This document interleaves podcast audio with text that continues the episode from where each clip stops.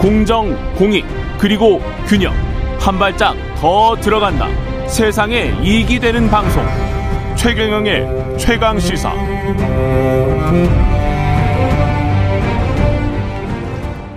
네, 정부가 경제 활성화를 위해서 기업인의 법 위반에 부과하는 형사처벌 조항을 바꾸는 작업을 추진하기로 했습니다. 정부의 규제 개혁 방향인데 지나치게 친기업이다, 친대기업이다, 뭐 이런 비판도 나오고 있습니다. 박문규 국무조정실장 전화로 연결돼 있습니다. 안녕하세요. 네, 안녕하세요. 예. 이게 지금 굉장히 많더라고요. 앞으로 바꾸기로 한 것들. 근데 이제 법을 바꾸는 겁니까? 아니면 시행령이나 뭐 이런 거를 바꾸는 겁니까? 네, 그게 뭐, 저, 법, 법 개정도 물론 있고요. 예. 근데 저희, 저희가 중점을 두는 거는 정부가 바로 할 수 있는 시행령 개정 사항이 오히려 더 많습니다. 아, 그래서 이제 규제 혁신 전략 회의에서 대통령 주재로 열렸었습니다. 26일에. 네, 그렇습니다. 그래서 기업인의 법 위반에 대해서 부과하는 경제 형벌 규정 이거를 좀 고치겠다는 건데 어떻게 고치는 건지 좀 먼저 설명을 해 주십시오. 네. 우선 이제 윤석열 정부의 국정 운영 방향이 민간 중심의 시장 경제를 살리는 것입니다. 그동안 기업 활동이 많이 위축이 돼 있었는데 예. 개인들이 좀 창의를 발휘해서 경제가 좀 역동적으로 성장할 수 있도록 하기 위한 것인데 그 그동안 국제 기준에 맞지 않는 이제 과도한 형벌 규정이 있었습니다.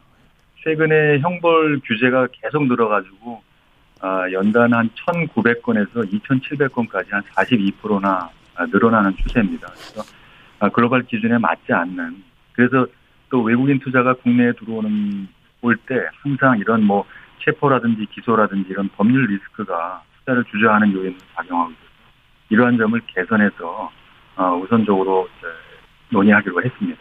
구체적으로 어떤 조항들인가요? 어떤 시행령을 어떻게 고친다는 건지 좀 예시를 들어서 설명을 해주시면. 네네. 예. 우선 그 이제 경 그 형벌 제도 형벌에 문제를 일으킨 형벌의 정도하고 예. 그 침해되는 그 법적인 이익, 그 법규가 달성하려 하는 목표 이거를 비교를 하는 거죠. 그래서 그 정도가 비례에 맞지 않는 거.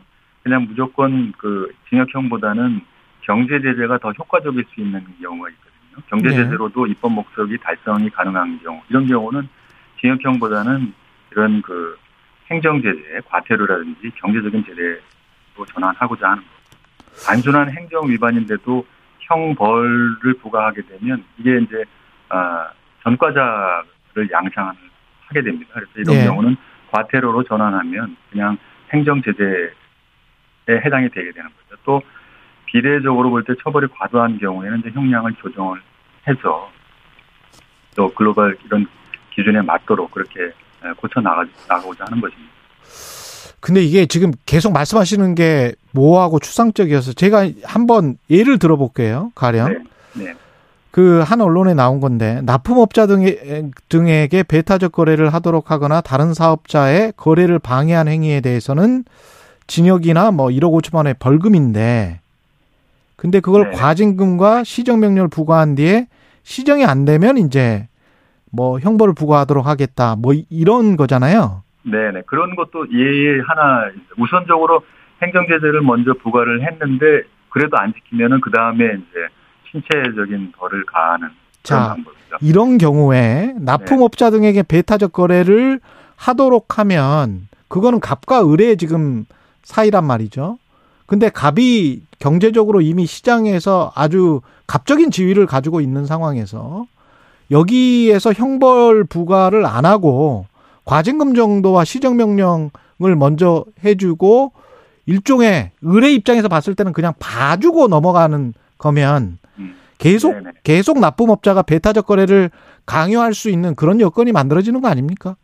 이게 이제 건건이 예. 아 이게 뭐 너무 이게 봐주는 거 아니냐 이렇게 생각할 수 있, 있습니다만은 이제 그런 것들이 다른 나라나 국제적인 기준에 비해서 우리나라만 좀 과도하게 되느냐 안 되느냐 이런 거를 좀 찾아보겠다는 거죠. 그래서 이런 국제적으로 비교해 볼때 우리나라가 좀 과중하게 특히 이제 징역형이나 신체에 가하는 벌을 과중하게 하는 것 그것을 정비하겠다는 겁니다. 그래서 어 이런 다른 나라나 이런 사례에 비추어서 비례가 맞지 않는 것 그런 것들을 좀 고쳐 나가고 있습니다. 다른 나라를 말씀을 하셨기 때문에 제가 한 가지 사례를 들어볼게요. 이거는 뭐 진역이나 뭐 형벌이나 과태료와 관련되는 거는 아닙니다만은 지금 반도체를 포함해서 신소재 관련해서 화학물질이 공기 중으로 자우장간 나가고 있잖아요. 공장 굴뚝에서.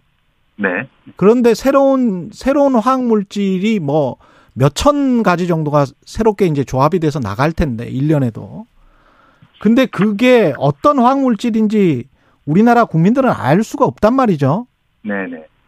근데 미국 텍사스주 같은 경우는 지역사회 알 권리법에 따라서 미국 환경청이 정한 기준치 이상의 유해 화학물질을 보관하고 있는 기업은 이거를 매년 소방서 등에 제출을 해야 되고 일반 시민이 관련자를 요청할 경우에는 해당 정보를 공개하도록 명시하고 있어요. 네네.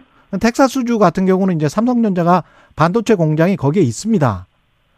근데 한국 같은 경우는 한국에서 수원에 있는 삼성전자 반도체 공장에게 어떤 화학물질이 지금 공기 중으로 나가고 있냐고 물어보면 그건 영업 비밀이에요. 한국의 네. 관련법은 화학물질 규제법 관련된 거는 그거는 그렇게 되면은 삼성전자는 한국에서는 훨씬 더 지역사회 알 권리를 지금 그 알려주지 않고 그냥 계속 영업을 하고 그게 영업 비밀이라고 가고 있는 건데. 그렇게 하다 보니까 예. 우리나라의 어떤 여러 가지 규제에 관련된 법 조항은 전 세계에서 제일 강한 조항으로만 구성이 되어 있습니다.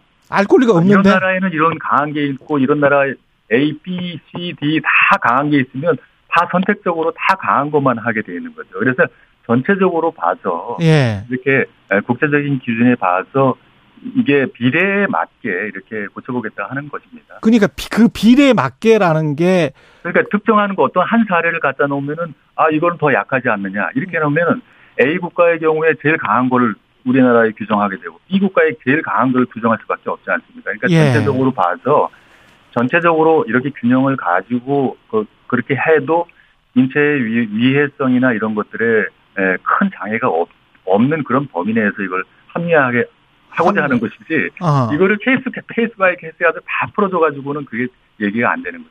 이게 그렇게 하면은 지금 말씀하신 대로 기업이 투자를 하고 경제가 활성화가 될까요?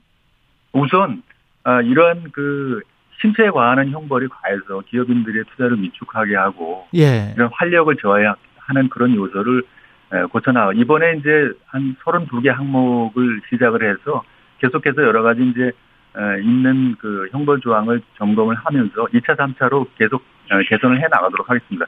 앵커님도 잘 아시다시피 그 입찰 담합 규제 같은 거 하는 경우 어, 대표자를 형벌을 처하게 되면 사람만 바꿔가지고 또 다른 바지 사장. 어, 예, 예. 또 다 입찰에 참여하고 이런 거 잘 알지 않습니까? 예, 예, 예. 그런 신체적인 그 규제보다는 경제적인 규제를 더 가하는 게 그 훨씬 더 효과적일 수가 있는 것이죠. 그럼 경제적인 규제 규모는 어느 정도가 되는 거예요? 그러니까 가령 그러니까 과태료나 뭐 이런 게뭐 1억 정도다 그러면은 일반 대기업들은 뭐 별 상관도 안 할 것 같은데 제 생각에. 음, 그러니까 그거야 그 그게 이제 형법 이제 위반되는 정도에 따라서 비례해서 어, 부과하게 되겠죠. 과태료라고 해서 형벌보다 그 금액이 적거나 그렇게 되는 거는 아니고요. 예. 예, 그것은 그 침해되는 어떤 잘못을 했는지 어떤 위반을 했는지에 따라서 결정되는 것이니까요. 예, 그렇게 보시면 되겠습니다. 그, 그 중에서 이게 그 뭐 친기업, 대기업 특혜가 아니다. 진짜 일반 국민에게 도움이 된다. 이렇게 규제 혁신을 하면 굉장히 좋다. 이렇게 좀 소개하실 만한 거는 혹시 없을까요? 그게 이제 법무부를 중심으로 해서 예. 아, 이번에 이제 그, 그 32개의 개선 사례를 발표를 했고요. 예.